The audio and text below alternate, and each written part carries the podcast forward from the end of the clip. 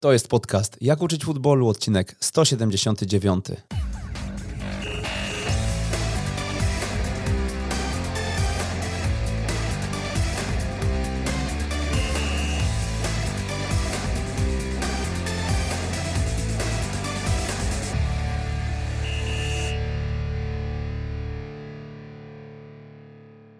Jak uczyć futbolu? Witam serdecznie. Przemysław Mamczak.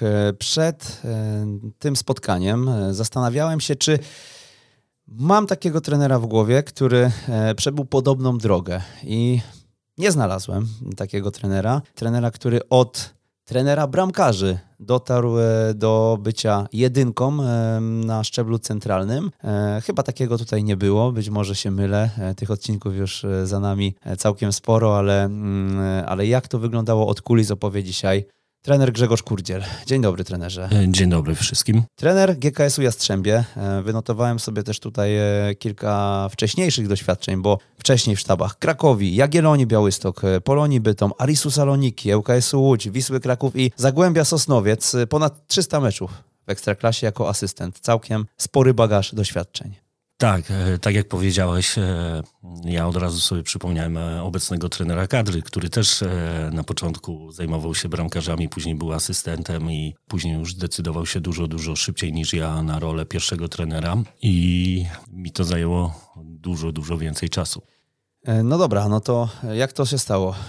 Jakbyśmy mieli sobie przejść przez tą drogę, mm, rozpoczynał trener w Zagłębiu Sosnowiec i tam się zaczęło od płynnego przejścia z perspektywy e, bramkarza, który, który przełącza się na rolę trenera. Taka duża rola była trenera Tochela, który był wtedy mm, trenerem e, w Zagłębiu Sosnowiec. Jak miałem 24 lata i byłem zawodnikiem, e, podszedł po którymś z treningów do mnie i powiedział: Słuchaj, ty tak bardzo dużo mówisz, dobrze podpowiadasz zawodnikom, widać, że czytasz tą grę. Chciałbym, żebyś zajął się mm, bramkarzami w grupach młodzieżowych. I dwa razy w tygodniu prowadziłem zajęcia, będąc zawodnikiem. No i później płynnie to tak e, mm, przeskoczyło szybko. Bardzo musiałem ze względu na kontuzję w wieku 26 lat e, skończyć e, swoją karierę piłkarską i później e, jako, ale miałem e, przygotowanie odpowiednie, ponieważ byłem studentem e, Akademii Wychowania Fizycznego w Katowicach. Miałem skończoną drugą klasę trenerską. Wtedy to były wymagane e, kwalifikacje do prowadzenia zespołów. No i w tym momencie zaczęła się taka moja przygoda mm, z trenerką w futbolu seniorskim. E, wcześniej też e, pracowałem właśnie z grupami młodzieżowymi. Jak w Pana czasach zostawało się trenerem bramkarzy? No tak jak powiedziałem, to tutaj bardzo duża rola trenera Tochela i one jako pierwszy e, tak e, wskazał mi drogę, że powinienem to robić. No, widział moje uwagi, z, słyszał moje uwagi, które e, kierowałem do zawodników na boisku, widział moje podejście na treningu i jako osoba bardziej dużo doświadczona ode mnie e, zaprosił mnie mm, do klubu już do mm, trenerów i miałem okazję wtedy rozmawiać e, raz w miesiącu. Mieliśmy takie zebrania trenerów. Miałem e, okazję uczyć się jako zawodnik już jak być trenerem. To jak być trenerem? No jak być trenerem? No, no, to jest zupełnie, trzeba zmienić umysł o 180 stopni, e, jeżeli chodzi o podejście zawodnika, trenera. Trzeba, to jest taka niekończąca się praca. Myśli się 20 mm, e, przez 7 godzin, e, przez 7 dni w tygodniu, przez 24 godziny. Oczywiście trzeba znaleźć taki balans żeby wyłączyć się w odpowiednich momentach. Natomiast e, praca trenera to jest taka niekończąca się podróż. Co chwilę coś się zmienia, co chwilę jest coś bardzo dynamiczne. Każdy mm, z nas e, chce się rozwijać, każdy chce być przygotowany na zmieniające się otoczenie wokół nas, bo nowa generacja za każdym razem e, piłkarzy do nas trafia co ileś lat i musimy się dostosowywać i adaptować do tych sytuacji. No dobra, i teraz to płynne przejście z perspektywy właśnie członka sztabu e, do, do kolejnych ról. Jak to wyglądało u trenera i kiedy następuje moment, że czuć, nie wiem, gdzieś to serce podpowiada, e, czuć, że, że, że trzeba zmienić e, tą rolę, że to już jest ten moment, że jestem na to gotowy? Czy to osoby z zewnątrz podpowiadają? Jak to wyglądało w trenera przypadku?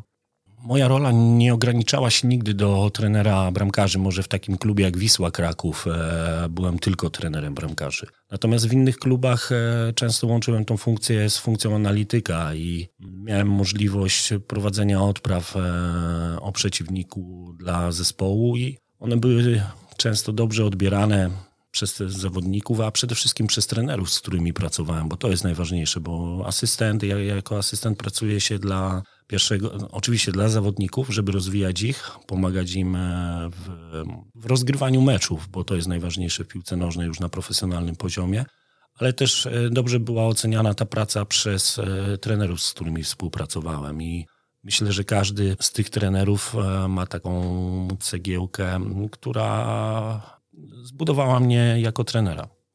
Najważniejszy w tym życiorysie e, trenera Kurdziela był trener Probierz i to, że mm, zaproponował e, wyjazd do Salonik e, w pewnym momencie, czy to była jedna ze składowych?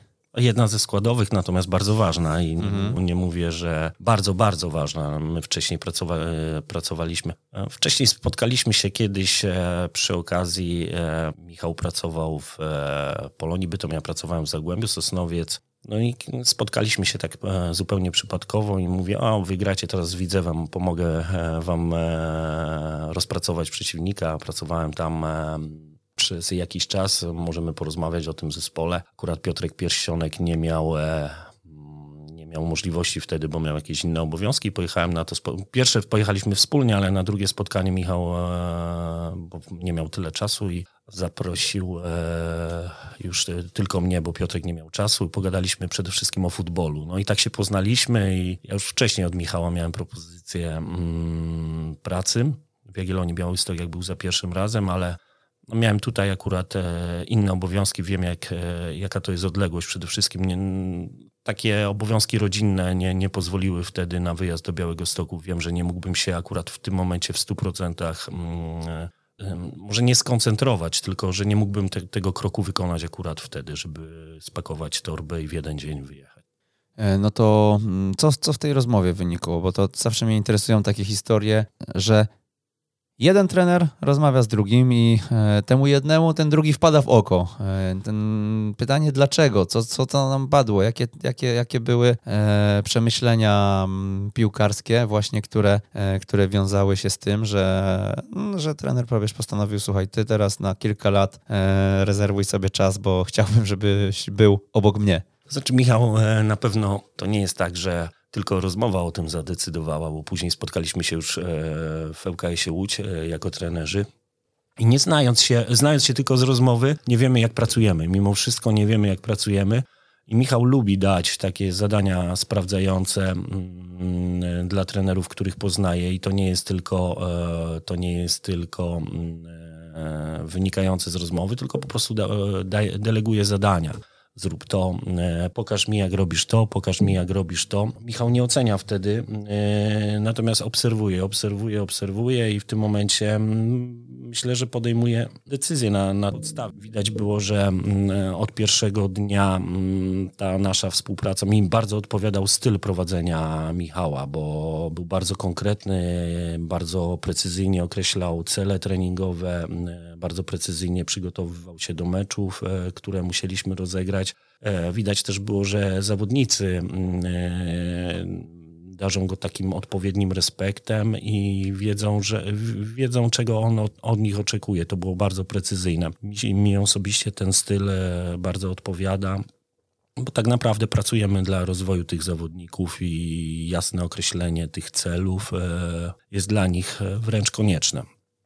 Gdybyśmy się cofnęli jeszcze e, do tego momentu, kiedy, kiedy nie pełnił pan roli asystenta, tylko, tylko jeszcze w, e, zajmował się treningiem ramkarskim, czym on się różnił e, w tamtych czasach, te kilka, kilka lat temu, czy kilkanaście nawet, względem tego, co, co, co teraz się dzieje i jakim trenerem bramkarzy był Grzegorz Kurdziel?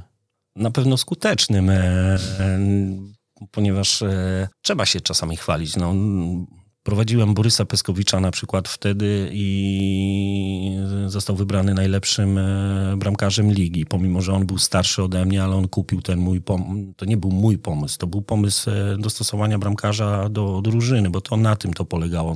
To jest najważniejsza Myślę, że cecha trenera bramkarzy, żeby dobrze e, funkcjonował ten bramkarz e, z e, modelem gry drużyny. Później e, była taka historia z Mateuszem Prusem, który też Zagłębia Sosnowiec z drugiej ligi odszedł do Rody Kerkrade. Był to chyba do dzisiaj najwyższy transfer Zagłębia Sosnowiec, e, który przeprowadził, a to było już naprawdę kilkanaście lat temu.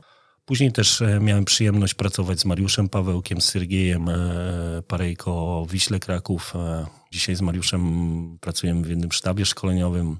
Ta praca bardzo się zmieniała ze względu na jedną rzecz. Zaczęły dochodzić analizy wideo i na wyższym poziomie dostępność tych materiałów była bardzo duża. Liczba kamer też decydowała o tym, że można było w tym momencie ocenić, czy bramkarz był dobrze ustawiony, czy właściwą nogę Mariusz na przykład dzisiaj, do dzisiaj mówi mi, że to były pierwsze analizy, pomimo, że już był kilkukrotnym e, reprezentantem Polski, pomimo, że mm, już miał, zdobył wtedy chyba dwa albo trzy razy Mistrzostwo Polski. Mówi, że to były pierwsze analizy, mm, które tak naprawdę miał w swoim życiu. Mhm.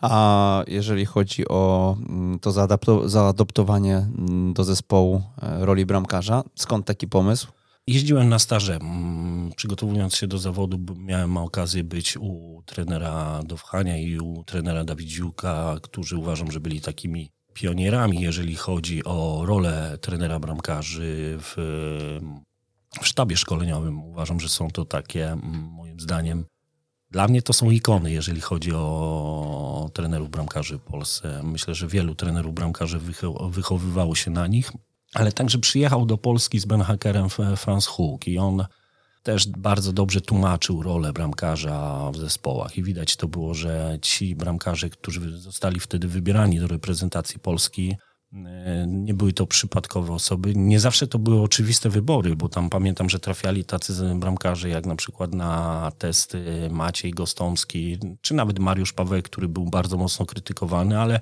trener Hook widział to, czego nie widzieli inni wtedy. Jak tak sobie teraz myślę o, o tylu latach doświadczeń w roli trenera bramkarzy i, i przejściu już na mm, rolę tego lidera, tego, który, który zarządza całym sztabem, to e, pewnie wysokie wymagania ma pan wobec, e, wobec tych, którzy, e, no, którzy mm, pełnią rolę trenera bramkarzy. I jak to się właśnie odbywa mm, w w takim, w takim wypadku? Jak to wygląda w praktyce? Mm, są czasami jakieś pretensje, jakieś e, e, dyskusje i gdzieś tam kątem oka e, można powiedzieć, kurczę, co on robi na boku, czy, czy raczej nie? Nie, nie, nie, nie, nie. Bardziej wskazówki, bardziej mhm. wskazówki. Ja uważam, że okazję pracować już e, na innej pozycji, a nie jako trener bramkarzy z bardzo dobrymi e, trenerami. Maciek Palczewski, ja uważam, że on jest dzisiaj lepszym trenerem bramkarzy niż ja jestem, ponieważ stosuje inne metody, jeżeli chodzi o... Zmieniła się przede wszystkim e, na przestrzeni mm, kilku lat nawet gra na pozycji bramkarza, zaczęło się używać innych technik musiałbym się do tego dostosować po prostu i na pewno bym się dostosował, żeby zmienić trochę swój trening. E, natomiast Maciek uważam, że wykonywał to świetnie, dlatego dostał zaproszenie do Lecha Poznań i bardzo dobrze się z Maćkiem współpracowało. Teraz Mariusza mm, wprowadzam w zawód trenera, bo Mariusz był zawodnikiem. E, od razu jasno przedstawiłem mu, Mariusz, chcę, żebyś był w moim sztabie. Mówię, pora już zawiesić buty na kołku, nie męcz się już. Nie, nie w sensie, że nie męcz, bo on jest bardzo mm, dobrze przygotowany. Natomiast mówię, wiem, jak trudne jest powiedzenie sobie nie, ale mówię, proponuję ci rolę trenera bramkarzy bo wiem, e, jakie masz podejście do zawodu, wiem, jaki masz bagaż doświadczeń i pomogę ci we wszystkim, e, w czym mogę, ale uważam, że jesteś odpowiednią osobą na tą funkcję i jestem bardzo zadowolony z Mariusza. Oczywiście prowadzimy jakieś rozmowy, co powinien bramkarz zrobić lepiej, w jakiej fazie meczu, jak powinien się zachować. Czasami mamy też odmienne zdanie na ten temat, natomiast e, na tym polega praca w sztabie, żeby poprzez takie dyskusje rozwijać siebie, a przede wszystkim rozwijać e, tych bramkarzy, których mamy. Kiedy rozmawiałem e, z kilkoma osobami, z którymi miał Pan okazję współpracować, za każdym razem te osoby zwracały uwagę na kompetencje miękkie, na relacje, na to, w jaki sposób podchodzi Pan do zawodników, do trenerów innych w sztabie i tak dalej.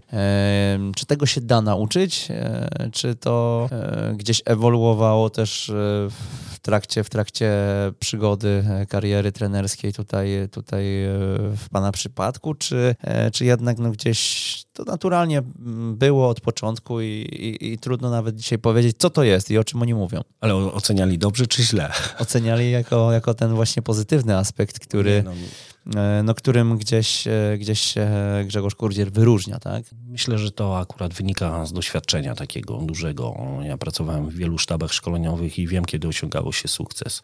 Jeżeli współpraca w sztabie szkoleniowym, zawodnicy widzą wszystko, zawodnicy widzą wszystko i jeżeli nie jest dobra, nie powiem atmosfera, ale taka kultura pracy w sztabie szkoleniowym, te relacje są zaburzone, zawodnicy doskonale to wyczuwają i w tym momencie próbują sobie wybierać jednego z członka sztabów e, szkoleniowych jako swojego spowiednika, czasami no, taką osobę, która będzie mówiła to, co chce usłyszeć. Natomiast sztuką jest doprowadzenia do mówienia w jednym języku w sztabie szkoleniowym. E, oczywiście musi być nadzorca i uważam, że świetnym nadzorcą na pewno był Michał, e, też trener Maskant, na pewno też trener Kasperczak. Ja miałem przyjemność pracować z wieloma bardzo dobrymi trenerami i w sztabach. Natomiast sukces odnosiliśmy tylko tam, gdzie mm, e, sztab szkoleniowy pracował jako jeden organizm. Mogę podać takie dwa przykłady.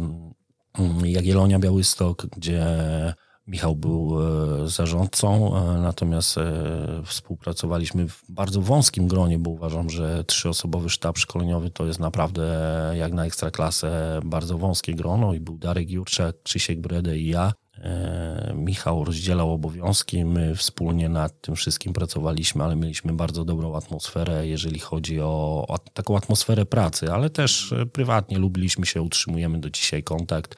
Myślę, że tak samo było w Krakowie, bo momencie, kiedy doszedł e, Kuba Dziłka, to wzbogacił nasz, e, wzbogacił bardzo nasz e, sztab szkoleniowy. Wiedzieliśmy, czego oczekuje trener, wiedzieliśmy, jakie są zasady funkcjonowania. Kuba się szybko, czy Grzesiek Staszewski tak samo bardzo szybko się zaadoptował do tego, czy Andrzej Moskal. I Moja rola już wtedy była taka trochę inna. Ja byłem takim przekaźnikiem e, tego, co wymaga trener. E, e, Michał miał jeszcze dodatkową funkcję wtedy w klubie i ten czas jego był ograniczony. Moim zadaniem było przekazywanie mm, tego wszystkiego, co on chciałby, czy na treningu, czy na odprawach, czy co zrobić z zawodnikami, którzy wracają po kontuzjach. E, to wszystko było przekazywane i dzieliliśmy się mm, wspólnie tymi obowiązkami, oczywiście według określonych e, takich e, wcześniej ram. Czyli relacje w sztabie, punktem wyjścia do tego, żeby, żeby funkcjonowała ta praca to się przekłada później na cały zespół. Bo jeżeli widać, że każdy trener wie, co ma doskonale robić na treningu, to zawodnicy to widzą, to mm, pachnie profesjonalizmem. E, oni czują wtedy, że mogą się pod, e, w, w tym sztabie rozwinąć, a każdy zawodnik chce być lepszy, każdy zawodnik e, chce się rozwijać i każdy zawodnik chce mm, podnosić swoje umiejętności. To jakie, na jakie rzeczy trzeba zwrócić uwagę właśnie przy organizacji tego treningu, żeby on żeby on z perspektywy piłkarza był profesjonalnie prowadzony. Płynność przechodzenia z ćwiczenia na ćwiczenie, ułożenie tych ćwiczeń w taki logiczny sposób, że nieoderwany od struktury całej treningu. Jeżeli wiem, trenujemy fazę pressingu, to żeby też e, te ćwiczenia, które przygotowywały e, zawodników do tego wysiłku, były skorelowane z wysiłkiem, który nastąpi później. I później zawodnikowi w trakcie treningu jest łatwiej się po prostu do tego adoptować. No, nie ma takiej jednej metody, natomiast e, uważam, że kluczem jest komunikacja. Jeżeli mm, trener e, jasno i wyraźnie powie, przede wszystkim w sposób zrozumiały, bo to jest najważniejsze, żeby zawodnik to rozumiał, co będziemy robić i też doświadczenie mm, każdego z nas mm, podpowiada nam, jakie metody wybrać e, do tego, żeby ten e, trening nie tracił na płynności. Gdzie umiejscowić piłki, jak e, zarządzać asystentami. Są bardzo istotne rzeczy. A jak e, stracić szatnię? Jak, e, nie wiem, była taka sytuacja, gdzie, e, gdzie gdzieś podpadliście jako sztab i no właśnie ten brak może jakiegoś odpowiedniego podejścia zaważył na tym, że, że gdzieś później było, było cały czas pod górkę? Czy może nie powiem, jak stracić szatnię? Ja opowiem o. Nie będę mówił tutaj o. Wolę mówić o swojej pracy. Ja nie uważam, że straciłem szatnię, ale Mój zespół umarł na przykład e, w poprzedniej rundzie. Przegraliśmy trzy mecze z rzędu. E, to znaczy, po jednym meczu straciliśmy szansę na utrzymanie. Ona jeszcze jakaś tam e, matematyczna była, ale to czuć, że po prostu, jeżeli się robi taką średnią punktową, to ciężko będzie z takim zespołem zrobić średnią nagle 2,5 punkta na mecz, żeby się utrzymać budując ten zespół na jedną rundę właściwie, podpisywaliśmy bardzo krótkie kontrakty, ponieważ no wiadomo, że do zespołu, który mm, jest na ostatnim miejscu, nie jest łatwo pozyskiwać zawodników. Po prostu można pozyskać zawodników, którzy są z trzeciej ligi, bo dla nich jest to atrakcyjna propozycja przejście dwie ligi wyżej i pozyskaliśmy kilku takich, mm, ale też pozyskaliśmy zawodników, którzy akurat e, gdzieś byli dostępni na rynku. Budowaliśmy tą kadrę ze świadomością, że tylko półroczne kontrakty możemy e, podpisywać. One były w perspektywie dłuższe, ale w przypadku utrzymania. No i w grze, w takim zespole jest, jest takie duże niebezpieczeństwo, że w połowie rundy, jeżeli widać, że ten cel może nie zostać e, nieosiągnięty, zawodnicy najnormalniej w świecie rozglądają się za nową pracą. Już widać po prostu, że mm, ich głowa nie jest już tutaj. Natomiast sztuką jest jeszcze przekonać ich, chłopaki, mm, nosicie na, z przodu, macie e, herb klubu, ale z tyłu macie swoje nazwiska. I te ostatnie tygodnie też mogą zadecydować o, o tym, że mm, traficie albo do tej samej ligi, może do wyższej. E, wielu zawodników było bardzo świadomych w tym temacie. Też ośmiu zawodników zmieniło kluby na taką samą ligę. Też ostatnie dwa mecze, które były naprawdę bardzo trudne, jeżeli chodzi o rozegranie mentalne, bo po serii porażek e, nie jest prosto jeszcze w sytuacji, kiedy jest pewny spadek. E, udało się jeszcze zdobyć w dwóch ostatnich meczach cztery punkty, czyli taka kwestia dotarcia do tych zawodników, e, że to działa na przyszłość, została przez sztab wykonana.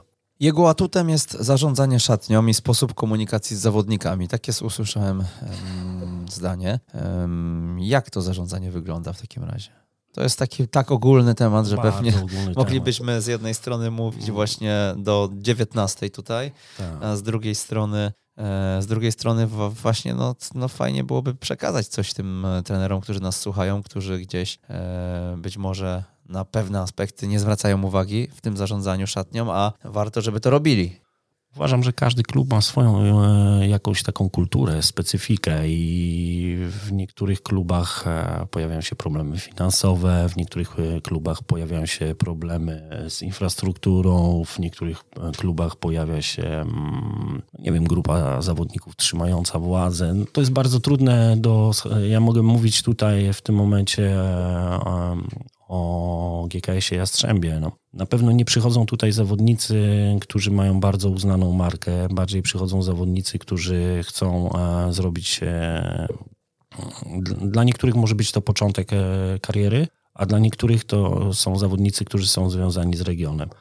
I w tym momencie trzeba po prostu znaleźć odpowiedni balans. Ja na początku uważam, że popełniłem błąd. Bardzo długo pracowałem na poziomie ekstraklasy i od niektórych zawodników wymagałem zbyt dużo zbyt dużo, ale w pewnym momencie tak, e, nie, nie powiem, że się opamiętałem, tylko zobaczyłem, że mm, zrób to stopniowo, zrób to stopniowo, daj mu najpierw zadanie A, na zadanie B przyjdzie czas, e, jeżeli wykona zadanie A. I uważam, że to było takie, mm, to był mój sposób na zarządzanie tą szatnią, żeby nie dawać im zbyt trudnych zadań, mm, żeby przechodzić od takiego ogółu, od takich dużych zasad do większych szczegółów. Jeżeli się pozna zespół, mm, to wychwyci się te jednostki, które przyswajają e, pewne rzeczy szybciej, e, a niektórzy po prostu dla nich to jest odpowiedni poziom, bo ja widzę w wielu moich zawodnikach potencjał na wyższą ligę niż obecnie są. I myślę, że często mm, sam bardziej, więcej wierzę w nich niż oni w siebie. I tutaj szczególnie z tymi zawodnikami trzeba e, pracować w trochę inny sposób. E, trzeba ich inaczej bodźcować, trzeba ich inaczej mm, motywować, mm, inny system komunikacji. Dzisiaj mamy bardzo duże możliwości jako trenerzy. Możemy opierać się na błędach, ale możemy się też opierać na pozytywnych sprawach. Możemy szukać e, rozwiązań, e, możemy szukać przykładów e, w najlepszych ligach świata, ale możemy też poszukać w naszej lidze, bo jest też dużo bardzo dobrych zachowań w naszej lidze. Jeżeli oglądam mecz jakiś mm, z naszej ligi i widzę bardzo dobry ruch zawodnika, to ja pokazuję to zawodnikom, bo tych przykładów wszędzie jest bardzo dużo. Natomiast jeżeli chodzi o samo zarządzanie, no, są kryzysy, są e, momenty, kiedy idzie zespołowi dobrze i trzeba znaleźć taki balans, że nie wolno, nie wolno popadać w taki hura optymizm w momencie, kiedy idzie e, bardzo dobrze. E, często zespoły popadają w taką euforię. Trener jest od tego, żeby studzić te emocje. Panowie, zrobiliśmy dużo, ale to jeszcze nie jest koniec. W momentach, kiedy nie idzie, też trzeba bazować, trzeba zdiagnozować przede wszystkim problem, bo to jest bardzo ważne. Myślę, że tutaj współpraca przede wszystkim z Michałem mi osobiście dała bardzo dużo takich, takiego doświadczenia, jak to robić, bo Michał możemy mówić, a bo to, bo to, bo to, bo to, a tu trzeba opierać się o fakty. Trzeba podejść do analizy właściwie w tym momencie, trzeba znaleźć e, jakieś słabsze momenty, słabsze punkty, z czego to się dzieje, dlaczego tak się wydarzyło. Niektóre kryzysy przychodzą same, ale same nie odejdą, trzeba nad nimi popracować i czasami przestawienie jednego zawodnika na inną pozycję zmienia oblicze całego zespołu. Natomiast to jest taka praca sztabu w tym momencie, dyskusji i trafienia. No, skuteczność trenera polega na skuteczności dobrych decyzji. A na jakich zasadach się w takim razie trener opiera e, w szatni. Jak, e, jak to wygląda, jeżeli chodzi o te zdania też, które usłyszałem, nie, nie u jednej osoby, że potrafił być trenerem, ale równocześnie potrafił być człowiekiem? Znaczy ja nie ukrywam, że ja jestem bardzo wymagający i od siebie, i od, i od zawodników, ale także od współpracowników swoich, bo Uważam, że dyscyplina jest kluczem do osiągania jakiegokolwiek sukcesu. I dyscyplina, jeżeli my mamy dyscyplinę w sztabie odpowiednią, to ta dyscyplina przełoży się na zespół. I uważam, że każda osoba w sztabie jest bardzo ważna, począwszy od e, fizjoterapeutów, czy nawet osoby, która zajmuje się sprzętem, bo to są osoby bardzo potrzebne już na tym najwyższym poziomie do funkcjonowania tego. I narzucenie tej dyscypliny tylko, że trzeba też narzucić sobie dyscyplinę, bo, bo jeżeli się jest na tej pozycji, to jeżeli ja będę mówił o czymś, a tego nie robił, to, to, to nie ma sensu. No i później to jest proces, cały czas proces. Te zasady się ustala, mm, główne zasady się ustala na samym początku. No wiadomo, nie spóźniaj się, przychodź odpowiednio ubrany, te wszystkie rzeczy, ale one już dzisiaj w większości klubów są ustalone i tylko się sprawdza, mm, które zasady tutaj funkcjonowały. Później dokłada się swoje rzeczy, mm, które według e, mnie czy sztabu są potrzebne dla tego zespołu. No i później się przechodzi do taktyki, do innych rzeczy i to jest, uważam, że taka. Przede wszystkim pracujemy dla klubu, później dla drużyny, a dopiero później dla indywidualności. To jest taka moja główna zasada, że ta hierarchia w ustalaniu zasad zawsze będzie obowiązywała klub, drużyna, indywidualność. Te wymagania, ten e, zestaw zasad, który, który gdzieś tam trener narzuca, chyba nie spotkał się z jakimś odbiorem e, takim, że o kurczę, są za wysokie, bo patrząc na ostatnie mecze Jastrzębia w rundzie jesiennej. E, ten ostatni mecz z Polkowicami, zawodnicy wyszli e, w koszulkach e, przed meczem trenerze jesteśmy z tobą. Napis, jeżeli chodzi o przedłużenie kontraktu, prawda? Czyli, czyli gdzieś tam widać, że wsparcie drużyny mm, no na pewno nie może trener liczyć. Nie wiedziałem w ogóle o szczegółach tej akcji. Wychodzę na taką ostatnią, taką mhm. krótką przedmęczową odprawę i i w tym momencie patrzę, że zawodnicy, mówię, kurczę, z rodziną wszystko w porządku, e, e, wszystko ok tutaj, jeżeli chodzi o te sprawy zdrowotne. No i tak, e, no... Może wiedzą coś, czego ja nie wiem. No nie, nie, nie, nie, nie, nie, nie, nie. Chodzi o sytuację po prostu w klubie. Okay. Oni wiedzą najwięcej, ja nie będę tutaj mówił, jak ta sytuacja wygląda, ale naprawdę mm, są momenty, w których trener nawet nie pomoże i trener e, zawodnicy o tym wiedzą doskonale. Byliśmy grupą do samego końca, pomimo problemów, które pojawiły się w naszej drodze. E, wiem, że ja wspierałem ich, ja i cały nasz sztab wspieraliśmy ich w takich trudnych momentach, gdzie mieliśmy jakieś kryzysy i oni czuli tą pomoc. Nie powiem, że my mieliśmy kryzys w sztabie teraz, bo, bo nie mieliśmy, natomiast e, jakaś fala krytyki, mm, która zawsze się pojawia, mm, e, pojawiła się. Uważam, że oczekiwania względem naszego klubu sami rozbudziliśmy te oczekiwania naszymi dobrymi występami, natomiast my tak bardzo realnie ocenialiśmy ten zespół, że to jest zespół, który jest e, w trakcie budowy. Mm, jest wielu zawodników, którzy przyszli mm, z poziomu piątej ligi i debiutowali w drugiej i sobie radzą naprawdę nieźle. I zawodnicy po prostu też mm, myślę, że w ten sposób docenili ten sposób, który prowadzimy ich jako grupę. Czy to jest przyjemne? Przyjemne, natomiast e, powiedziałem im po meczu dziękuję ale w wyniku nie akceptuję. E, no dobra, przeszliśmy od tych kompetencji miękkich, e, tych zasad w szatni do, e, padło tutaj, padły tutaj zasady taktyczne i zapytam, no jak to wygląda właśnie z trenera doświadczenia? Przychodzi do drużyny i dopiero tam weryfikuje, na co ta drużyna mm, jest gotowa, czy nie, czy swój model chcemy tutaj wdrożyć i przychodzimy z takim pomysłem i no, po prostu od tych makrozasad e, do tych e, mikrozachowań próbujemy ten model zaadaptować w danym miejscu. No chciałbym powiedzieć, że mm, tak, jako trener przychodzę, ustalam zasady, ale pewnie można tak zrobić e, w wielu klubach, który, którzy posiadają już na kontraktach 20 zawodników i ja wiem, jakich zawodników wtedy mam i wtedy przychodzę z gotowym modelem. Natomiast jeżeli przychodzi się do zespołu, gdzie jest 12 zawodników, z czego mm, wiem, że kilku jest, y, z nich jeszcze mm, nie podchodzi pod podstawowy skład i ich się dopiero szuka, no Bazę jako trener muszę mieć. Oczywiście e, mam swój ulubiony model gry, natomiast muszę płynnie reagować e, też na wydarzenia, które dzieją się w trakcie sezonu. I jeżeli widzę, że mam czterech zdrowych środkowych obrońców, natomiast e, mam mało środkowych pomocników, to mogę spróbować przejść na grę trzema środkowymi obrońcami, używając wtedy dwóch środkowych pomocników. To jest takie płynne. Akurat w takich zespołach, które nie mają. Mm, dla mnie osobiście jest coś takiego jak kultura, mm, e, kultura klubu. Ja wiem, jak będzie grała Ajax Amsterdam, wiem, jak będzie grała Benfica, e, wiem, jak e, będzie próbował grać teraz Sporting Lisbona pod trem, trenerem Czyraków Częstochowa. To jest już związane i z kulturą klubu, i z kulturą trenera, który tam pracuje. Natomiast są zespoły, które się tworzą na bieżąco w trakcie, mm, w trakcie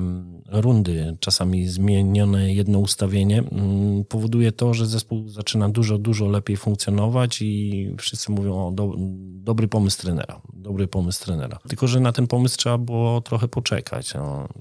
I uważam, że mm, na poziomie niższym e, łatwiej jest to wdrażać, bo na wyższym jest to już zdecydowanie trudniej, kiedy ta kadra jest już e, zbudowana. A czy ulubiony model, e, tak jak tutaj zostało powiedziane, to jest po prostu system, w którym funkcjonujemy, czy to jest zestaw zasad, które... Zestaw zasad, ale, ale też e, w określonym systemie. Zestaw zasad... Jakie, jakie to zasady, te, jeżeli byśmy mogli sobie wejść od takich, e, nawet, nawet e, na poziomie ogólnym, żebyśmy sobie przeanalizowali?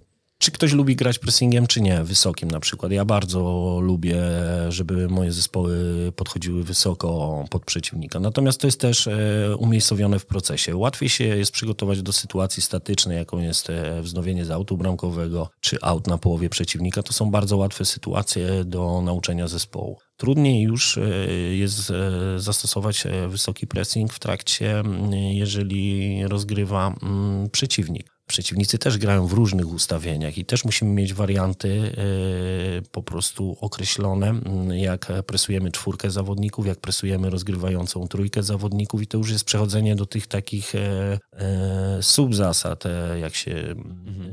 bardzo prosto.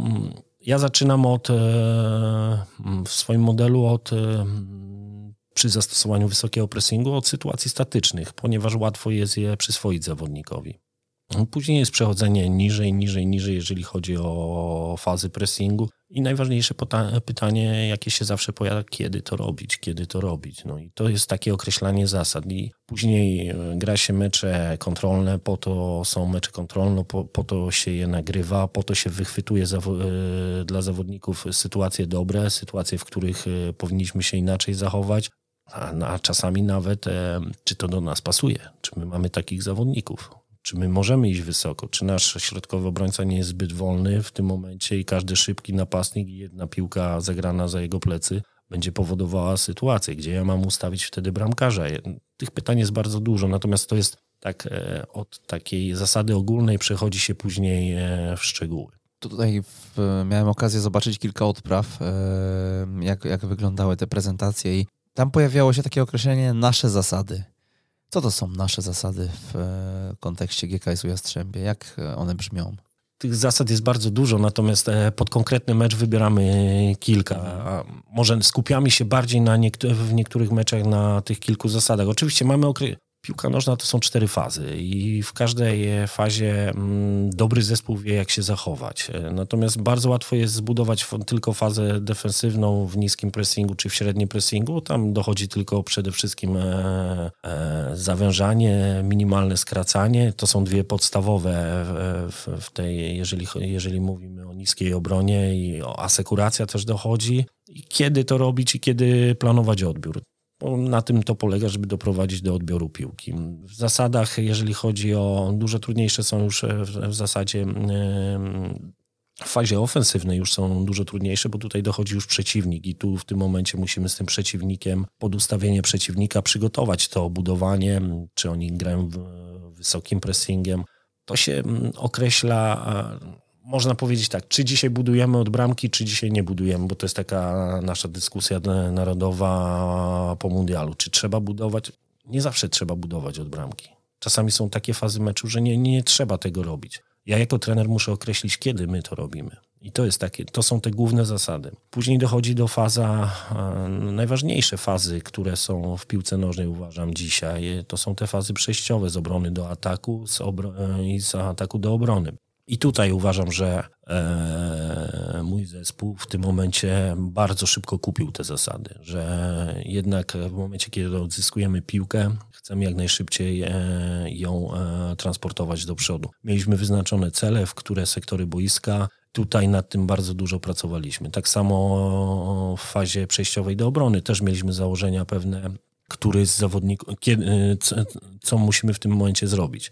I ja wyznaję taką zasadę, że jeżeli tracimy tą piłkę mm, wysoko, powinniśmy zrobić wszystko, żeby ją e, jak najszybciej odebrać, przynajmniej spróbować i zawodnicy, żeby nie gubić momentu, tak też programujemy gry treningowe, żeby nie gubić tego momentu, muszą się adoptować do tego jak najszybciej. Jaka grupa zawodników, jakie jest ustawienie później naszych środkowych obrońców w tej sytuacji, kto komunikuje to, bo to są takie rzeczy, które próbujemy wdrażać e, podczas treningu, a później e, w konsekwencji próbujemy stosować w trakcie meczów. Czyli agresywny odbiór po stracie, przerywać jak najwyżej, to są właśnie tego typu tak, zasady. To są takie nasze mm, has, hasła, wytrychy, natomiast mhm. to nie jest na, na, tablicy, na odprawie nie, nie będę pisał ciągiem, tylko to jest klucz. E, zawodnicy doskonale rozumieją e, o co chodzi. Wystarczy rozwinięcie jednym zdaniem i zawodnik doskonale wie o co chodzi. Czy on to zrobi, to już jest później mm, mecz o tym decyduje. Mm, nie wiem, czy to nie będzie też zbyt rozległy temat i zbyt um, zależny od przeciwnika, natomiast e, w którym momencie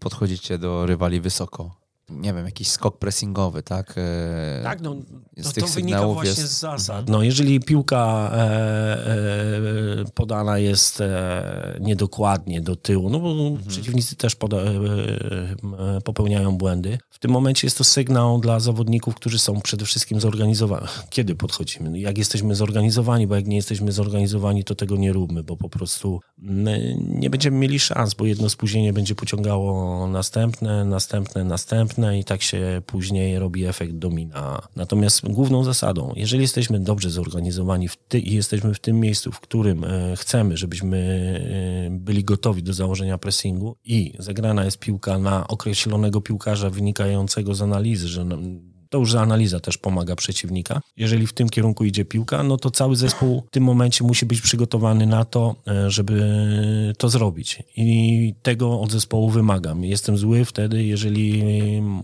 moi zawodnicy tego nie robią. Można wtedy słyszeć, że trener coś wtedy krzyczy z ławki. No, no, krzyczy, no krzyczy, bo wie, co było przygotowane, a wie, czego zawodnicy nie zrobili. Zawodnicy to wiedzą doskonale. Na pewno też planujemy, jeżeli otwarcia robią zespoły, na pewno planujemy, w jaki sposób się mamy ustawiać. Natomiast nie jest to zawsze w sposób standardowy y, na każdy mecz tak samo. To już zależy od ustawienia przeciwnika. No właśnie dużą e, podobną uwagę przywiązuje pan do analizy przeciwnika. Myślę, że większą przywiązuje do naszej gry, natomiast są pewne fragmenty w meczu, w których e, my możemy bardzo utrudnić rozegranie piłki jeżeli, poprzez nasze ustawienie. Jeżeli jednego zawodnika przesuniemy, to, to bardzo ciężko bez tablicy jest wytłumaczyć. Natomiast e, są pewne fazy w meczu i pewne sytuacje w meczu, które jest bardzo łatwo zaplanować, a szczególnie na tym poziomie, bo nie ma takiej jakości zawodników e, w wielu zespołach, którzy łamią ten pressing, e, w sensie, że potrafią zagrać jeden na jeden w linii obrony i wyprowadzić tą piłkę. Jest dużo strat tych piłki. Sztuką jest te odbiory później wykorzystywać. Nam się kilka razy na pewno udało, ale uważam, że o kilka za mało. Mm, jeszcze zapytam o tą grę długim podaniem czy podaniem krótkim, kiedy e, chcecie grać krótko, a kiedy mm, pozwalacie sobie na dłuższe otwarcie, bo e, no tutaj e, zakładam, że też to jest zależne od tak, przeciwnika. To, to, wynika z analizy. Jeżeli widzimy, że też fazy meczu czasami jest 44 minuta, rozgrywaliśmy do tej pory krótko, ale akurat przeciwnik nas zmusił do dłuższego bycia na naszej połowie, stworzył jakąś sytuację, no to wiadomo, że dajmy poczucie bezpieczeństwa zawodnikom czasami e, w tym momencie. Czasami łatwiej jest powalczyć o drugą piłkę, która jest w powietrzu. Celujemy, mamy zawodników w przednich formacjach, którzy mm, dobrze grają w powietrzu, potrafią tą piłkę mm, e, wygrać, przegrać i też inni zawodnicy są przygotowani na to. Natomiast krótko też są zespoły, które nam oddają grę na przykład. Są zespoły, które nam oddają grę, nie podchodzą wysoko i w tym momencie też musimy być na to przygotowani. Nie ma czegoś takiego, że zawsze będziemy robili tak samo. Bo jeżeli my będziemy robili tak samo, to przeciwnik się tego nauczy i zablokuje nam to rozegranie. Czasami głównym naszym rozgrywającym jest bramkarz w takiej sytuacji, a czasami głównym rozgrywającym jest boczny obrońca. Bo wynika to z analizy, że tam będzie trochę więcej miejsca, trochę więcej czasu na, na rozegranie tej piłki, podniesienie głowy w tym momencie pojawiają się nowe możliwości dla tego zawodnika. Tak, tak naprawdę to on już później decyduje. My decydujemy jako trenerzy później o układzie tej przedniej formacji, żeby on miał do kogo o, o ilości opcji, które on będzie miał. Natomiast decyzję na, tak naprawdę podejmuje on sam. Dlaczego woli pan wygrać 1-0 e, niż 4-3, bo taką gdzieś przeczytałem wypowiedź? Bo to świadczy trochę o trenerze moim zdaniem świadczy to trochę o trenerze, bo jeżeli trener ma, mm, tak grają zespoły, które zdobywają mistrzostwa, tak grają zespoły, które zdobywają e, trofea, potrafią e, umiejętnie zarządzać e, tą grą defensywną. Na, obserwuję na przykład dzisiejszy Raków Częstochowa i tak nawet przygotowując się do te, tego programu, rozegrali 26 spotkań w tej rundzie, z czego 16 na 0. Nie jest to dziełem przypadku. Tu widać po prostu taką konsekwencję w pracy trenera. E, siedem razy powtórzyli wynik 1 do 0. E, obserwuję ich grę. Oni w tych momentach kompletnie nie panikują. Oni wiedzą, że jest bliski wynik. Czasami przyjdzie 90, jest czasami 0-0 i biorą ten wynik, bo wiedzą, że przyjdzie 90 minuta i kompletnie nie panikują, wiedzą dokładnie e, na czym polega ta gra. Oni bardzo dobrze rozumieją już grę. Oni mają, grają drugi sezon w tym momencie mm, o mistrzostwo. Poprzednie przegrali, ale to takie doświadczenie z poprzedniego sezonu widać. Dbają o każdy szczegół i stąd bierze się ta duża przewaga, żeby jeżeli dochodzi do końcówki, górę czasami biorą emocje, a oni dzisiaj sobie zapewnili taką przewagę, żeby kontrolować te emocje. Trenerze, czy wiesz, że każdego miesiąca w ramach Szkoły Trenerów Online spotykamy się na szkoleniach online z trenerami, których słyszysz w jak uczyć futbolu? Najciekawsi goście z największą wiedzą do przekazania przekazują ją regularnie. Przekazują ją w formie wykładów, w formie warsztatów, a osoby uczestniczące w szkoleniach otrzymują też prace domowe do realizacji na kolejne dni. 10 godzin szkolenia, dostęp do niego przez kolejne 14 dni. Jeżeli chcesz poznać szczegóły, zapraszamy na ekstratrener.pl ukośnik STO. Jest pan trenerem, który chce grać pragmatycznie? Nie wiem, co to znaczy. Chciałbym wygrywać po prostu. Chciałbym wygrywać. Dyskusja podczas tych mistrzostw, które się odbyły, idzie w kierunku stylu i ja się zgadzam w 100%, że ten styl ma znaczenie. W 100% się zgadzam. Natomiast na styl e, trzeba zapracować. Obserwuję, mm, bardzo lubię obserwować zespoły, które się tworzą. I takim dobrym przykładem jest e, Legia Warszawa teraz. Nowy trener, bardzo wielu nowych zawodników i obserwuję ten zespół pod tym kątem, jaka jest komunikacja z, z mediami trenera. Bo w związku z tym, że pracuję na tej pozycji, szuka e, człowiek inspiracji u kogoś innego. I przekaz do mediów był bardzo prosty. Nauczmy ten zespół wygrywać. Na mm, lepszą grę przyjdzie czas, to będzie proces. No i Legia akurat na początku wszyscy mówili, a fartem wygrali, fartem wygrali 1-0. Skupili się na tym, żeby poprzez te dobre wyniki, ale oni są w dalszym ciągu na drugim miejscu w tabeli, a w zeszłym sezonie nie byli na tym miejscu.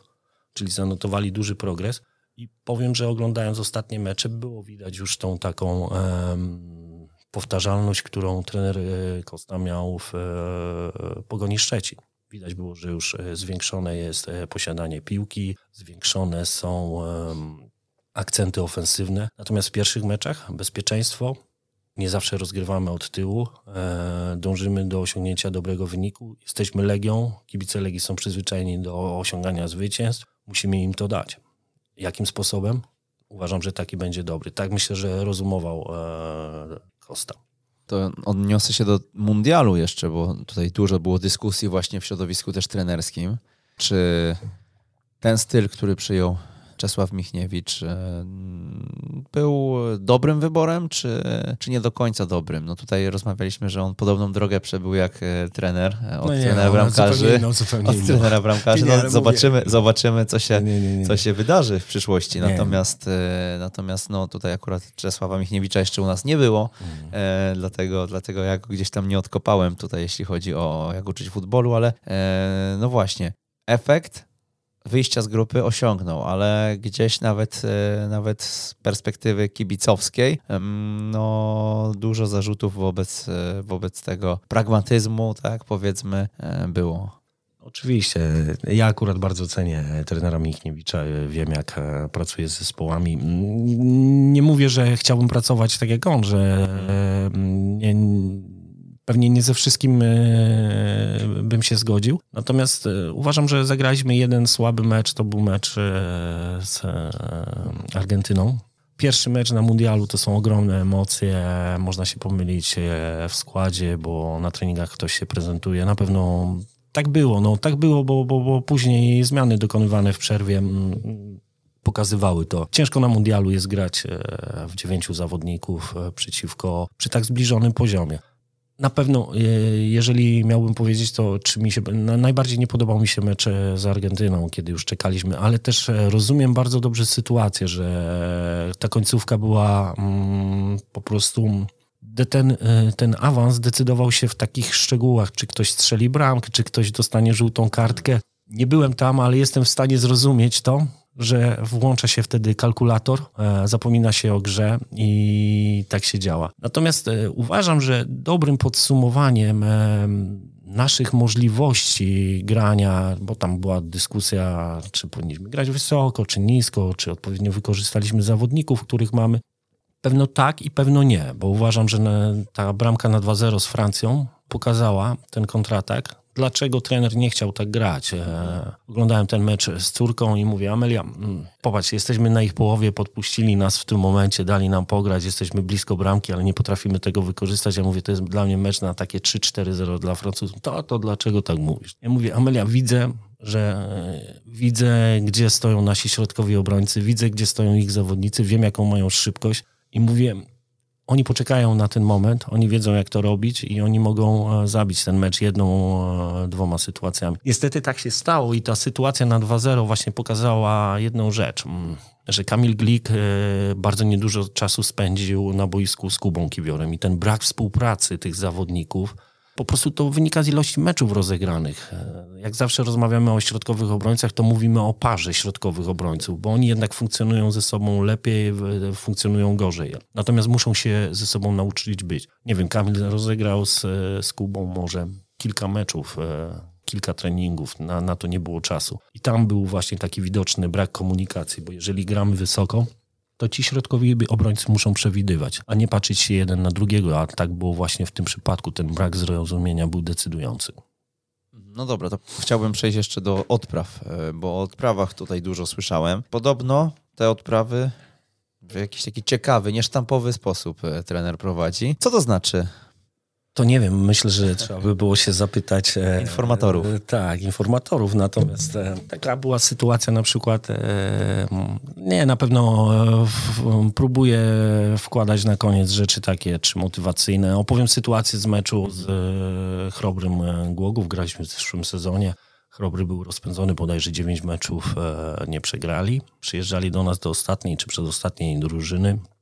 I cały tydzień wszyscy mówią, a faworyt, faworyt, faworyt, faworyt. No jako e, trener, wiadomo, że faworyt, no ale ja jako trener no, muszę się z tym zmierzyć i jeżeli ja powiem zespołowi, że chłopaki nie macie, idźcie zagrać mecz, ale tak średnio macie szansę, to, to by było tak trochę nie uważałbym się wtedy za dobrego ani motywatora, ani trenera. Był akurat w tym tygodniu Tomek Łuczywek na, może nie stażu, ale chciał zobaczyć, jak to wygląda. Wpuściliśmy go w trening, obserwował. Tomek jest bardzo doświadczonym już e, trenerem, wiele widział. Zmieniliśmy akurat na ten mecz e, system, e, w którym rozpoczynaliśmy. No i tak mówię, gdzieś musimy szukać tych przewag takich naszych, pomimo tego, że miejsce jest takie, ale uważam, że każdy mecz na tych poziomach pierwszej ligi trzeba dobrze, mm, są bliskie mecze, decydują po prostu detale. No i tak jechałem autem i sobie mówię, faworyt, faworyt, faworyt. Mówię, muszę jakoś przekręcić e, im myślenie. I tak na samym końcu mm, postanowiłem sobie sprawdzić kursy bukmacherskie jak nas oceniają osoby zewnętrzne, które za, żyją z tego, te firmy zarabiają olbrzymie pieniądze dzięki temu. No i sprawdziłem sobie i mówię, czy na stronie internetowej się gdzieś poja mhm. pojawił w związku z tym, że Fortuna była wtedy sponsorem, chyba na, na Facebooku. Mówię, 2,70 na nas, 2,60 na nich. Nie wiem, 3,30 chyba, czy tam 3,50 na remis. Mówię, to jaki faworyt? No. Mamy dokładnie takie same według bookmacherów szanse. No. Mhm. No i taki system motywacyjny na, na sam koniec odprawy. No i patrzę, na, jak się prowadzi odprawę, to się widzi całą grupę. Widzi się, czy są to reakcje jakieś takie pozytywne, negatywne. To już też wynika z doświadczenia. Jeżeli się tych odpraw prowadzi dużo, to widać, czy zawodnika można zaciekawić, czy on spał, czy jednak słuchał. No i ta końcówka była taka, że wszyscy otworzyli oczy i tak zaczęli, widzę, że rozmawiać ze sobą. Ty, może on ma rację, może on ma rację. No wcale nie jest tak e, ten. Zewnętrzni nas oceniają tak, wyjdźmy ten. Wygraliśmy 4-2. Wiadomo, można popatrzeć na to e, poprzez pryzmat wyniku, ale wiemy, jak wyglądała sytuacja w tygodniu, wiemy, jak e, inne osoby po prostu reagowały na to i ja od początku tygodnia staram się przekonać e, zawodników, wychodzimy na boisko, e, gramy z dobrym rywalem, ale będziemy mieli swoje szanse i uważam, że ten mecz e, możemy wygrać. Taka druga dobra odprawa, to też mi się tak teraz na szybko przypomniało. To było bezpośrednio przed samym meczem. To akurat sam się śmiałem z tego, bo, bo graliśmy z Wardą Poznań. Mecz teraz niedawno z to był Puchar Polski i Warta wystawiła kilku zawodników e, z podstawowego składu. Tam Dawid nie miał możliwości ściągnięcia ich, bo, miał trochę kontuzji. A my musieliśmy zmienić całą, całą, całą jedenastkę. Mecz było o 17 godzinie, a za dwa dni mieliśmy mecz e, mniej niż 70, 60 parę godzin było pomiędzy meczem e, z liderem w, w Kołobrzegu. No i tam trzeba dojechać, tam się jedzie 11 godzin. Jeżeli byśmy wystawili ten zespół, to myślę, że mielibyśmy małe szanse na rywalizację później w meczu z e, Kotwicą. No i tak rozmawialiśmy w sztabie, kogo wystawiamy. Mówimy, zdecydowanie wystawiamy taką, może nie, że drugą naszą jedenastkę, ale zawodników, którzy zdecydowanie mniej grają. No i byli tam zawodnicy, którzy, ja na nich mówię jeszcze chłopcy, to jeszcze są naprawdę chłopcy, 2-4, 2-5 rocznik, którzy grali w, na poziomie CLIO czy piątej ligi. Nigdy nie grali w takim meczu, a tu jednak ekstraklasa i wiem, że oni średnio spali przed tym meczem, a wiedzieli już dzień przed meczem, że będą grali. No i pytam się trenerów po rozgrzewce, jak było. Uff, dzisiaj są strasznie zdenerwowani. Widać, każde zagranie to jest takie napięcie, napięcie. Mówię, no coś muszę zrobić, jakoś muszę ich rozluźnić. A miałem taką historię w życiu, że kiedyś jako, będąc już trenerem bramkarzy, yy, zadebiutowałem w Ekstraklasie jako bramkarz. Trzy lata nie, nie grałem w ogóle. No i zepsuło nam się dwóch bramkarzy. W jednym tygodniu przypadek. No i Piotrek Pierścionek mówi, będziesz bronił. Ja mówię, no tak, na pewno. On mówi, no będziesz bronił, bo nie mamy takiej osoby tutaj w klubie, która pojedzie na Wisłę Kraków i zagra przy 20 tysiącach e, kibiców. Wisła wtedy miała 15 punktów przewagi. No i trzeba wyjść na ten mecz. No i tak jedziemy na ten mecz i mój taki bardzo bliski kolega, wtedy był trenerem przygotowania motorycznego, jedziemy do Sosnowca do mm, Krakowa, jest blisko, jechaliśmy w dniu meczu jest taka górka, gdzie pojawia się cały Kraków i on mnie tak złapał za kolano mówi tak, Grzesiu, jak ja się boję, to jak ty się musisz bać. No. No ja tą historię opowiedziałem tym zawodnikom, pojawił się uśmiech, to ciśnienie zeszło. Przegraliśmy ten mecz 2-0, e, mm, natomiast e, całą drugą połowę graliśmy 11 na 10, to znaczy Warta i potrafiliśmy, ci zawodnicy naprawdę potrafili przeciwstawić się temu zespołowi, pomimo tego stresu. Ja mówię o tym, jaki stres jest w zawodnikach, kiedy spotykają się z pewną sytuacją pierwszy raz i trener jest też od tego, żeby ten e, stres zredukować. No. Padło w którymś też z wywiadów takie określenie jak psychologia prowadzenia odpraw. Co miał trener na myśli? z tą psychologią? Myślę, że najlepiej, e, najlepiej się posługiwać historiami. I to najlepiej trafia do trenerów.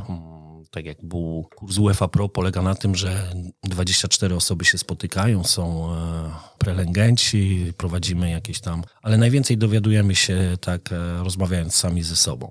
Każdy ma jakąś swoją ciekawą historię i teraz ode mnie zależy tylko, jak ja sobie zaprogramuję do swojego zespołu. To też wynika z doświadczenia, bo mm, ja zacząłem prowadzić odprawy o przeciwników w 2006 roku. To, to już jest 16 lat. 16 lat, no to jeszcze nie mam pełnoletności, ale to już jest dosyć długo i myślę, że nie powiem, że byłem pionierem, bo inne osoby też w Polsce to robiły, natomiast e, wcześniej nie robiło się takich odpraw. Tutaj już można było podłożyć wideo i można było przekazywać zawodnikom instrukcje takie na mecze. Co, gdzie, kiedy, po co, dlaczego. Na czym polega ta psychologia? Jeżeli gra się z przeciwnikiem, który jest e, półkę wyżej, trzeba zrobić wszystko, żeby nalać e, odwagi zawodnikom, że jednak możemy z nimi rywalizować, szukać tych słabych punktów tego zespołu, chcemy ich pokonać, musimy mieć na to plan. Okej, okay, oni są dobrzy, w tych sytuacjach musimy się zachować w taki, w taki sposób i tak należy budować taką pewną historię. Uważam, że w ogóle zawodnicy kupują historię, a nie kupują suchych tylko faktów, bo jeżeli suche fakty im przedstawimy, to dla nich to nie jest ciekawe. Ale jeżeli fakty wpleciemy w jakąś historię, to oni to kupią. Jak kupią, wychodzą odważniejsi na mecz. I opowiem taką sytuację odwrotną, kiedy my byliśmy zdecydowanym faworytem, i trener Probierz dał mi już w pewnym momencie taką, oczywiście sprawdzał te odprawy, ale dał mi pełną taką swobodę w prowadzeniu tych odpraw. Mówi, co dzisiaj robisz? Ja mówię, ja mam plan taki i taki. On mówi, dobrze, zrób to. Eee, mówi, czasami podpowiadał, mówi, tego nie pokazuj, tego. Wiadomo, na tym polega współpraca w sztabie, ale kiedyś mieliśmy, graliśmy z Zagłębiem Sosnowiec, które było na ostatnim miejscu w tabeli. A my byliśmy wtedy wysoko, byliśmy na czwartym, jako Krakowia, na czwartym, piątym miejscu, coś w tym stylu. Byliśmy zdecydowanym faworytem, ale w perspektywie mieliśmy taki duży mecz z Legią e, za 3-4 dni. Też z doświadczenia wiem, jakie zawodnikowi się jest ciężko przestawić, jeżeli się nastawi głowę, a dzisiaj będzie łatwo, dzisiaj będzie łatwo. Nie, nie będzie, nie, nie będzie. E, I to naj, najlepsze zespoły na świecie pokazują, że jeżeli źle wejdą w mecz, źle wejdą w połowę, to nastawienie jest decydujące. No i obserwując przeciwnika, mówię, dwie wyróżniające się postaci, Szymek Pawłowski i Żarko Udowicic. Same liczby to praktycznie liczby należały do nich. No i prowadzę tą odprawę, prowadzę, prowadzę. pokazuje naprawdę kapitalne zagrania tych zawodników, bo wszystkie bramki, jak strzelają. Wychodzę z odprawy i mówi, złapał mnie Michał i mówi, co ty zrobiłeś? Mówię, nic, no pokazałem, jak grają. On mówi, ale ja się zacząłem bać. Ja mówię, no właśnie taki miał być efekt, żeby nasi zawodnicy zrozumieli, że nie grają z ostatnią drużyną i żeby odpowiednio podeszli do tego meczu. I wygraliśmy ten mecz e, bodajże 2-1, ale podejście zawodników było właściwe, że nie zlekceważyli przeciwnika, że podeszli e, bardzo skoncentrowani do tego meczu, pomimo tego, że na, e, za 3-4 dni czekał nas taki bardzo istotny mecz. Jak długo powinna trwać idealna odprawa? Myślę, że nie ma czasu takiego, bo uważam, że czasami brak odprawy jest najlepszą odprawą. No bo jeżeli przez cały tydzień e, pracuje się z zespołem i widzi, że zespół e, realizuje wszystko we właściwy sposób, był bardzo dobrze skoncentrowany. Naprawdę z obserwacji można mikrocyklu zobaczyć, jakie będzie podejście do meczu. I po to jesteśmy trenerzy, żeby właśnie to nastawienie zmieniać. Czasami dolewać trochę paliwa, czasami ujmować trochę, bo, bo czasami niektórzy są takie mikrocykle, że jak widać, że dobrze idzie, to zawodnicy chcieliby zrobić, przeskoczyć z punktu A do punktu D od razu, a tak się nie da. Stopniowanie właśnie takie uważam, że jest e, bardzo, bardzo mm, ważne. Natomiast nie lubię bardzo długich odpraw. Uważam, że taka krótka, ale treściwa odprawa. Krótka to znaczy 10-12 minut jest y, dużo lepsza niż taka rozwleczona na 40-45 minut. Chociaż uważam, że taktyczna, jeżeli robimy analizę jakiegoś odcinka, odcinka meczów, to uważam, że czasami trzeba spotkać się i posiedzieć godzinę, podyskutować, e, poprzekazywać swoje uwagi w zespole. Czy tak podsumowując ten temat odpraw jakąś klamrą, żeby to spiąć, możemy sobie wyznaczyć kilka zasad e, właśnie, których, e, którymi się trzeba kierować przy, przy tworzeniu odpraw, a, a też e, takich aspektów, których warto unikać, czy jednak no tutaj tak wyczuwam, że dużo, dużo mm, zależy od kontekstu, dużo zależy tutaj u trenera we wszystkich tych sytuacjach, o których rozmawiamy już od godziny, dużo jest tła i potrzeby zrozumienia tego tła, prawda? Mamy wyznaczoną godzinę. Opowiem znowu przykład, bo to jest najlepsze. Mamy wyznaczoną godzinę, stawiają się wszyscy zawodnicy. No wiadomo, liczymy tych zawodników, no kogoś nie ma. No, spóźnia się ten ktoś 5 minut. No. no i on mi robi całą odprawę w tym momencie, bo ja mogę wjechać na aspekty związane z dyscypliną, chociaż miałem zupełnie coś innego przygotowane. Czasami zdarzy się tak, że mam przygotowany komputer, nagle zgaśnie lampa i co? No, to co, mam nie prowadzić już odprawy? Życie tam e, za każdym razem nas zaskakuje i trzeba być na te pewne sytuacje przygotowanym. Jeżeli się ich przeżyje kilka, to za drugim razem się nie jest e, zaskoczonym nad, yy, przez to, że na przykład sprzęt czasami zawiedzie, bo tak się dzieje.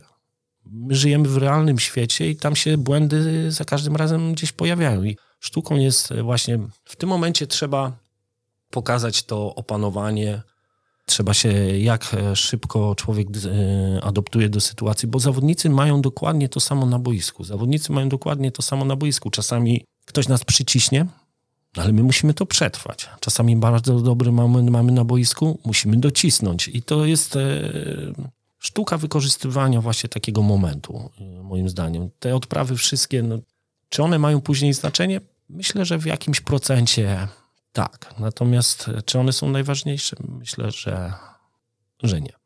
To e, wrócę jeszcze do pytania mm, z początku naszej rozmowy, e, w którym momencie przyszło coś takiego, że to już jest dobra chwila, żeby, żeby przejąć, przejąć biznes.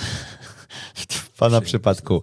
Jak to, jak to było? No, jak, jak, jak, jaki to był moment, e, gdzie, e, gdzie poczuł Pan, że teraz e, rola pierwszego trenera to jest mój czas, jestem na to gotowy?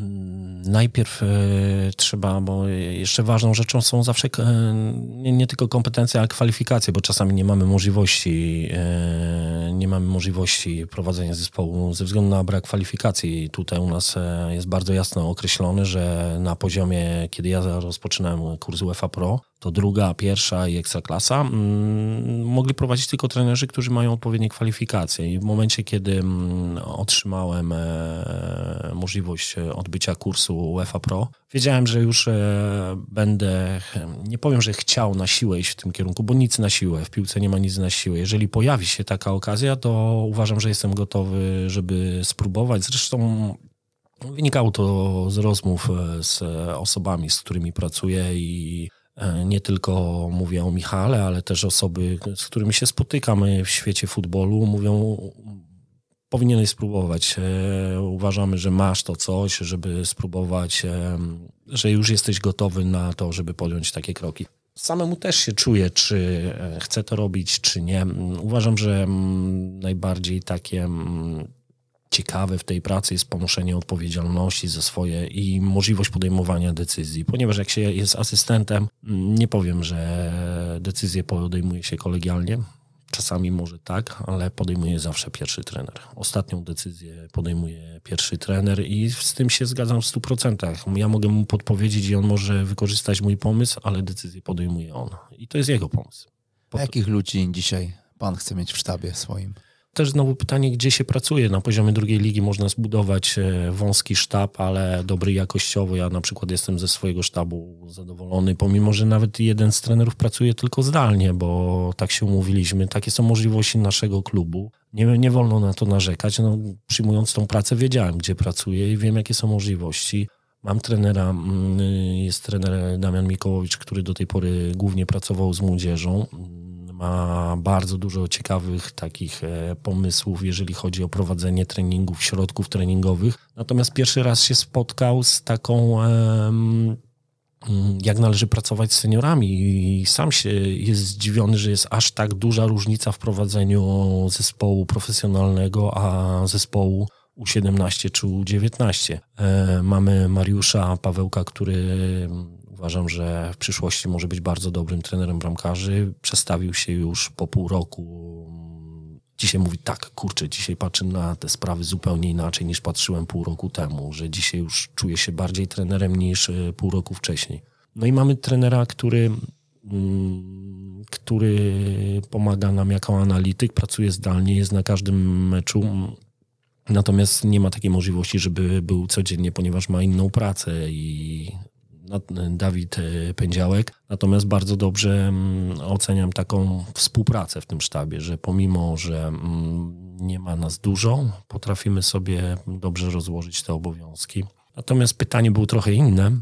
Pewnie, że chciałbym mieć e, dużo bardziej rozbudowany ten sztab, chciałbym mieć trenera przygotowania motorycznego na odpowiednim poziomie. Natomiast chciałbym, żeby to była kombinacja ludzi, kombinacja pomysłów, e, mm, kombinacja doświadczenia też, bo uważam, że chciałbym mieć dość osobę doświadczoną w sztabie, ale też jedną taką e, młodą. Dawid Pędziałek ma na adresie napisane DP, czyli to są jego inicjały, ja na niego mówię Departament Pomysłów, no, no bo, bo dostarcza jako młoda osoba bardzo, bardzo dużo pomysłów, a ja jestem tym filtrem. Dawid, czy to ma szansę się sprawdzić? Przemyśl to sobie. No i przychodzi na następny dzień, czy dzwoni za chwilę, mówi, trenerze, to się nie uda, ale to się może udać. No i ta, na tym to polega i ja jestem tym filtrem, ja zbieram pomysły i ja oceniam, czy finalnie ja oceniam, bo tak naprawdę często dyskutujemy, czy to się może udać, ale finalnie ja oceniam, czy to będzie nam potrzebne, czy nie. Ale jednak e, kombinacja ludzi i kombinacja charakterów, bo uważam, że to jest też ważne, żeby te charaktery były e, różne w sztabie szkoleniowym. A z perspektywy tych lat doświadczeń, jakie są, jacy trenerzy byli ulubionymi trenera ludźmi do współpracy? No, jacy ludzie inspirowali może najmocniej w tym zawodzie?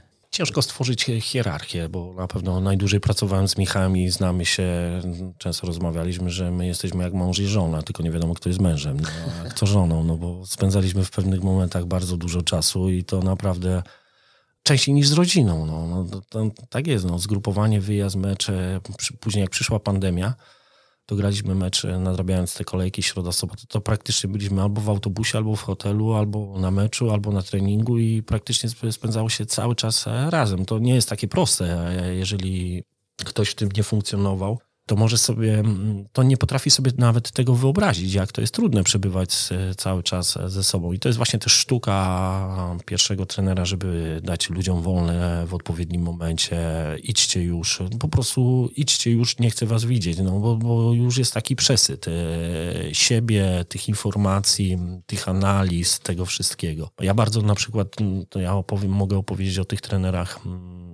Tutaj na pewno będę bardzo wdzięczny zawsze trenerowi Kasperczakowi, który mnie zaprosił do mm, dużej piłki, bo mnie zaprosił do pracy w Wiśle Kraków.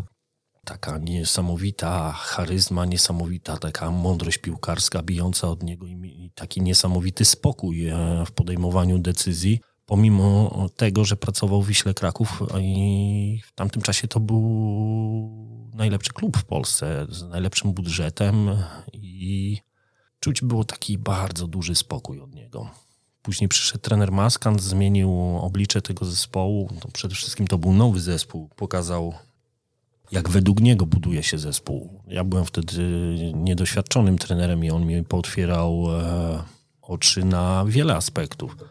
Jaki wpływ ma na przykład e, zmiana charakteru treningu, jak długo zawodnicy się do takiego okresu adoptują. No wiadomo, że Holendrzy mają swój system e, treningów i widać to teraz po Lechu Poznań było doskonale. Rozumiałem po prostu, że oni będą mieli kryzys e, taki, zanim zaadoptują się do pracy e, nowego trenera po prostu zmiana charakteru treningu też ma olbrzymi wpływ, a szczególnie w trakcie sezonu. Szczególnie w trakcie sezonu. Bo jeżeli się to robi w okresie przygotowawczym, to ten okres przygotowawczy jest dosyć długi i organizmy zawodników e, raczej się dostosują do tego. Natomiast w trakcie sezonu, jeżeli ktoś przychodzi z nowym mm, z nowymi bodźcami takimi fizycznymi, bo często się z tym wiąże, z nowym treningiem, no to zawodnicy się adoptują do tego.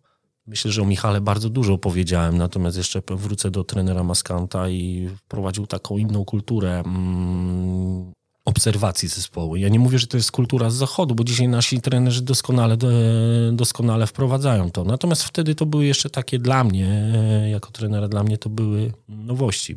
Jak wspólne posiłki, E, jak nie, nie, należy pilnować zawodników, jak siadają, obserwuj. Mieli otwarte godziny, zobacz, kto się pojawia, zobacz, jak e, po porażce, kto, kto siada tutaj, kto siada tutaj. Takie rzeczy, które jak się człowiek później dobrze zastanowi, to one miały bardzo duże znaczenie w budowaniu tego zespołu e, do Mistrzostwa Polski. Podobno utrzymujecie kontakty tak, cały czas z trenerem Maskantem. Tak, utrzymujemy. Czasami sobie coś tam jakoś... Czasami rozmawiamy i jak byłem teraz na mm, bezrobociu, zaproponował mi taką współpracę.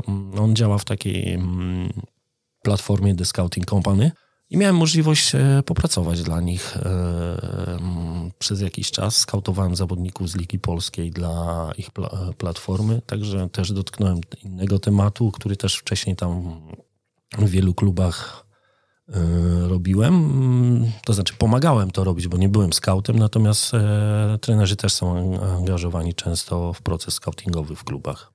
W przeglądzie sportowym e, powiedział pan o zawodzie trenera, to zawód brutalny. Dlaczego tak? Przecież to jest bardzo prosta odpowiedź na to. No, wygrywam Mistrzostwo Polski w, w, w czerwcu, a w sierpniu już mnie nie ma. No, no i tych przypadków mamy bardzo, bardzo dużo. No, człowiek nawet nie ma czasu się pocieszyć często ze zwycięstwa, bo za tydzień przychodzi porażka, a czasami mental zespołu po jednej porażce powoduje to, że się wpada w kryzys. Jeżeli się ma właśnie e, osobę nad sobą, która czasami nie rozumie tego, że zespół wpadł w kryzys, bo coś tam, bo coś tam, ale wyjdziemy z tego, no to często nie wytrzymuje mm, tego, czy trener nie umie się skomunikować czasami, bo to są różne bardzo sytuacje. Natomiast uważam, że mm, jest brutalny, bo, bo liczy się tylko wynik, nie liczy się praca, którą się wkłada, nie, licza, nie liczą się żadne cele, które mm, takie pośrednie, które się wyznaczyło. Na to nikt nie zwraca uwagi, liczy się. No ja mówię już o tej pracy, która jest. Yy, pracy jest na najwyższym poziomie. Uważam, że jest bardzo mało zbudowanych trenerów przez kluby. Myślę, że takim dobrym przykładem jest e, Marek Papszun, że to jest osoba, która została zbudowana przez klub. Na pewno jest to bardzo dobry trener i jest odpowiednią osobą. E, natomiast została zbudowana przez klub, ponieważ właściciel uwierzył w niego, sprowadził go jako taką osobę nieznaną w środowisku szerzej, bo mówię, oczywiście my jako trenerzy, my jako mm, znamy się doskonale i wiedzieliśmy, że trener Papszu pracuje z dobrym efektem na poziomie drugiej ligi. No ale przyszedł i wspólnie z właścicielem, z Michałem Świerczewskim, uważam, że zrobili bardzo dobrą pracę i zrobili duży klub z małego klubu.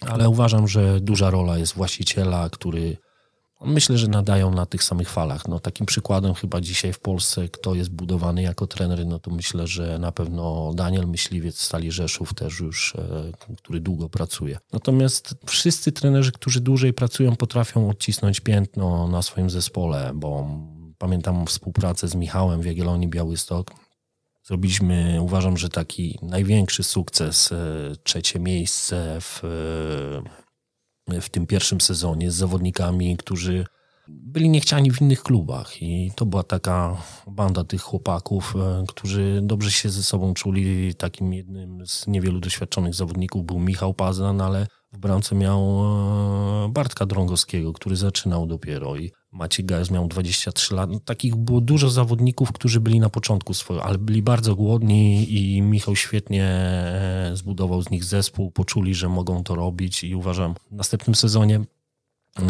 odeszło, nie wiem, sześciu, siedmiu zawodników i trzeba było budować od, nowo, od nowa. I tutaj jest taka niekończąca się praca, dlatego ten zawód jest taki brutalny, bo co się zbuduje, to ktoś ci rozburzy i znowu musisz budować te od początku. Taki syzyf jesteś trochę. To co trzyma przy tym zawodzie w takim razie? Te emocje. Nie, właśnie mm, co trzyma? Mm, uważam, że to ta współpraca z ludźmi mm, i to budowanie to jest taka najbardziej zachęta do tego. Jeżeli się dostaje czas, widzi się te efekty po po pewnym czasie, to człowiek ma, nie mówię, że samozadowolenie, ale na, naprawdę to działa na całe, na takie zadowolenie ogólne.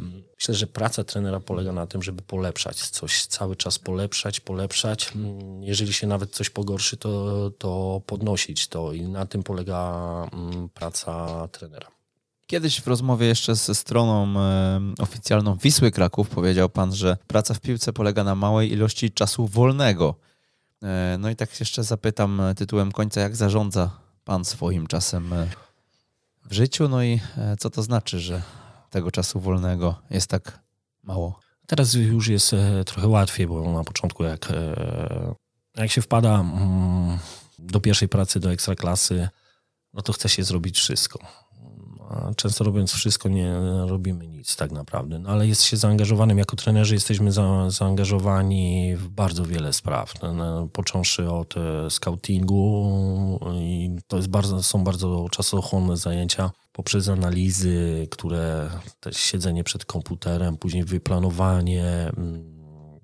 Na początku mm, każdy z nas podchodzi do tego, o, tak, zrobię to, zrobię to, zrobię to, ale w pewnym momencie e, też e, trzeba znaleźć ten taki work balance, e, że jeżeli ja tak będę pracował przez cały czas, że tylko analiza, analiza, analiza, scouting, analiza, tylko ekran zielony, bo piłka nożna niby zielony uspokaja, ale w pewnym momencie zaczyna wkurzać i w tym momencie dochodzi się do takiego wniosku. Tak się nie rozwinę nie ma szans. E, są inne obszary w życiu, e, z których można czerpać inspirację, można czerpać e, z innych dyscyplin tak samo inspirację. Zostanę w jednym miejscu, wypalę się po paru latach. Kto mm, i nie, nie zrobię żadnego postępu. Trzeba znaleźć po prostu czas na inne rzeczy. Każdy ma swój indywidualny sposób. Ja na przykład lubię grać w tenisa, pobiegać sobie, pójść na spacer, e, czasami nie robić nic przez cały dzień. E, odkładam wszystko, zamykam i, koniec. E, poczytam sobie książkę w tym czasie, jaką nie wiem, no po prostu co mi wpadnie w ręce.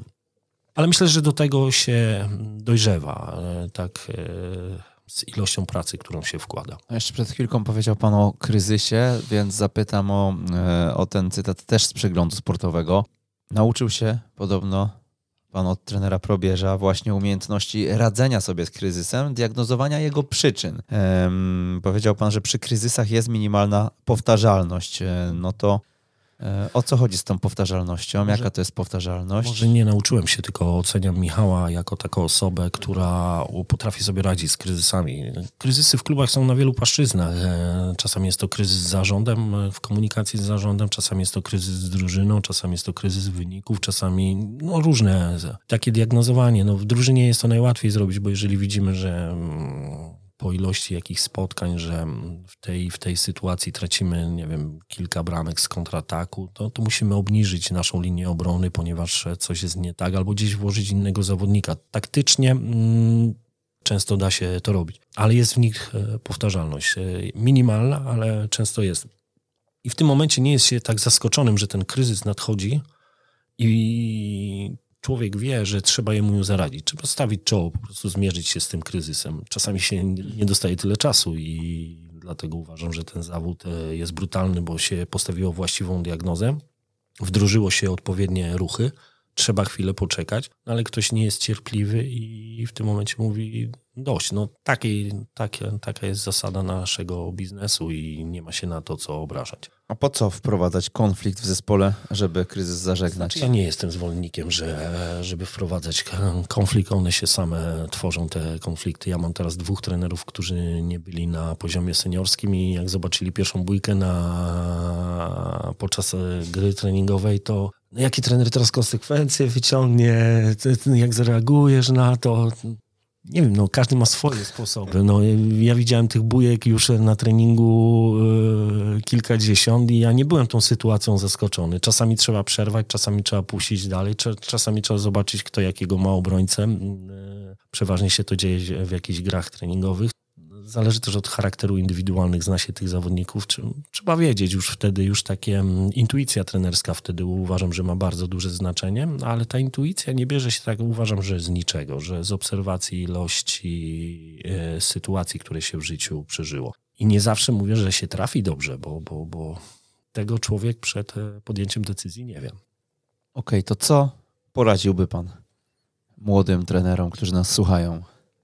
E, młodym trenerom zanotowałem sobie, żeby przeczytali na samym początku książkę Living on the Volcano e, Michaela Calvina. Bo to jest właśnie takie odniesienie, bo Dzisiaj żyjemy w takich czasach, no dzisiaj zawsze tak było, że pokazuje się te osoby, które podnoszą sukces. Ja zawsze zwracam uwagę na to, o, ile osób e, musi zapracować na sukces tej e, jednej e, osoby, że ile prób zostało podjętych przez inne osoby. Natomiast e, powiedziałbym im, że jest to na pewno bardzo ciekawy zawód.